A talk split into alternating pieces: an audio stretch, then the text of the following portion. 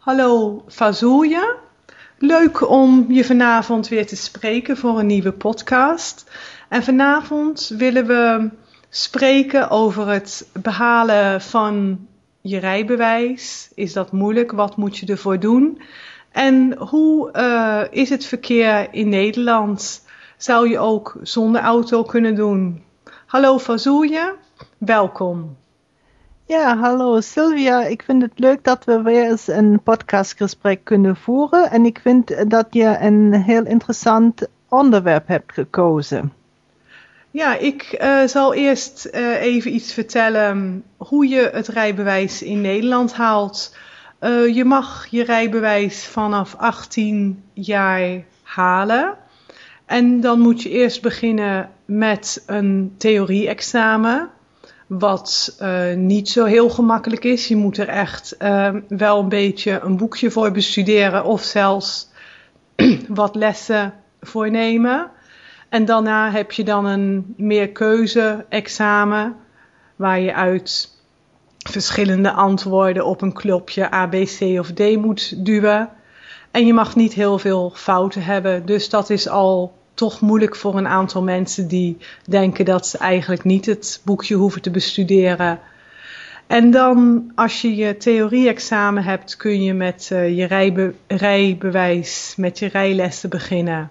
Dat is een uh, dure zaak, want het is, kost toch een hoop geld om samen met een rijinstructeur uh, je lessen te volgen. Vooral omdat je toch wel zo'n 20, 30 lessen in ieder geval nodig hebt voordat je je examen aan kunt vragen.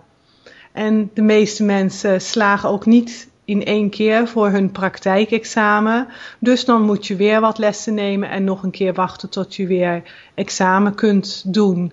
Een stresserige bedoeling voor veel jonge mensen.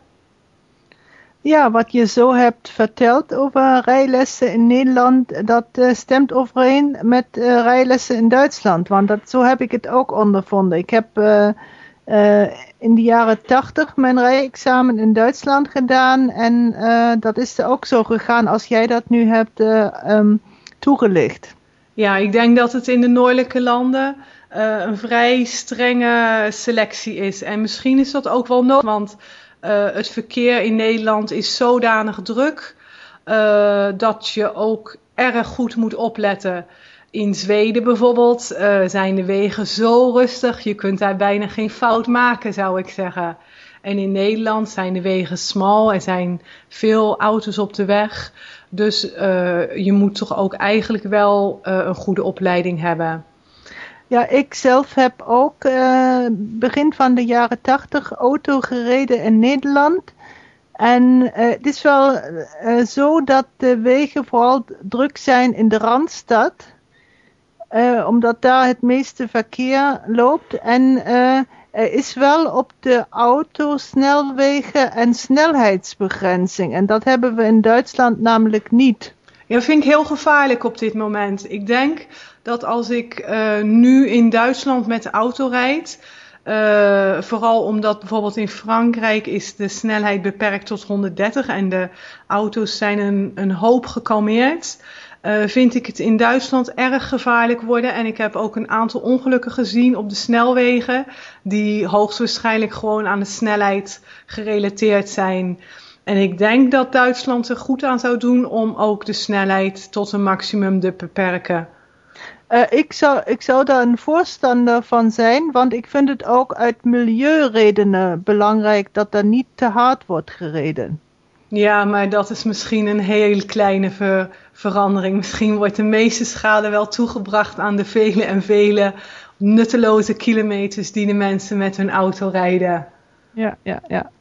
Het, ik denk dat het in Nederland uh, een goed ding is dat het openbaar vervoer um, toch redelijk goed is. Dus afhankelijk van je levensstijl uh, kun je heel goed uh, zonder auto leven. Voor, afhankelijk van waar je precies woont. Of in ieder geval zodanig zonder auto leven dat je overdag naar je werk gaat met openbaar vervoer of de fiets.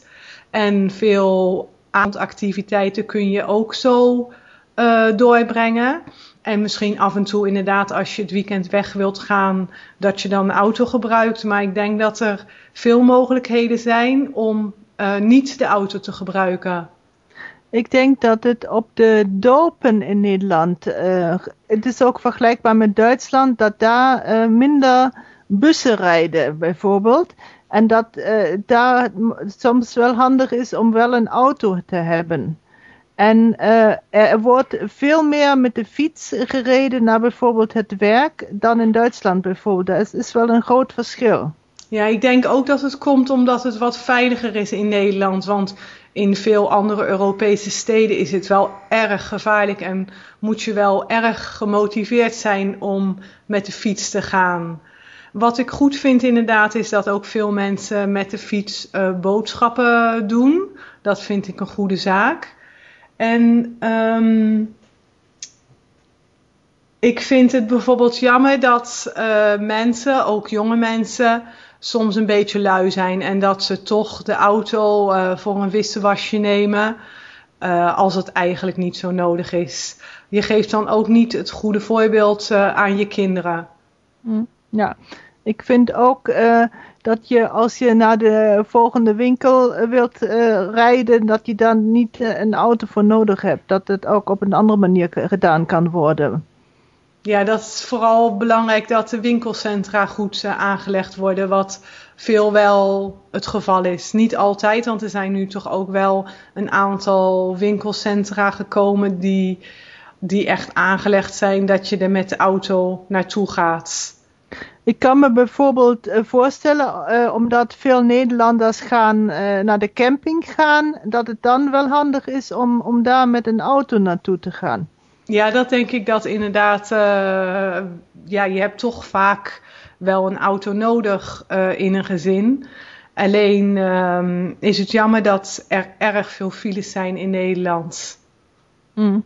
Ja, ook. dat is voor, vooral in de Randstad. Want ik heb ook al uh, verkeersinformatie op de radio beluisterd. En, en daar ging het meestal om bepaalde knelpunten. Ja, in, maar de, de Randstad, is, Randstad de Randstad is vrij groot. Want als wij van um, Rotterdam naar Arnhem rijden, op wat voor tijdstip dan ook, dan zit je in de file. En als je van Rotterdam naar Eindhoven rijdt, op wat voor tijdstip dan ook, dan zit je in de file. En dat is echt niet meer de Randstad. Het is gewoon een groot stedelijk gebied geworden in Nederland, waar eigenlijk te veel auto's zijn gekomen.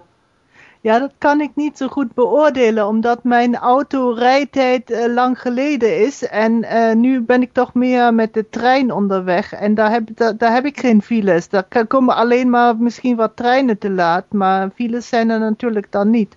Nee, maar wij hebben het bijvoorbeeld gezien van uh, Eindhoven, wat eerst een echte provinciale stad was, waar we gestudeerd hebben. En toen we daar later terugkwamen, was het verkeer erg veel drukker geworden. Ah ja, ja, ja. Dat is interessant om te weten, want uh, ik kan het niet zo goed uit eigen ervaring beoordelen.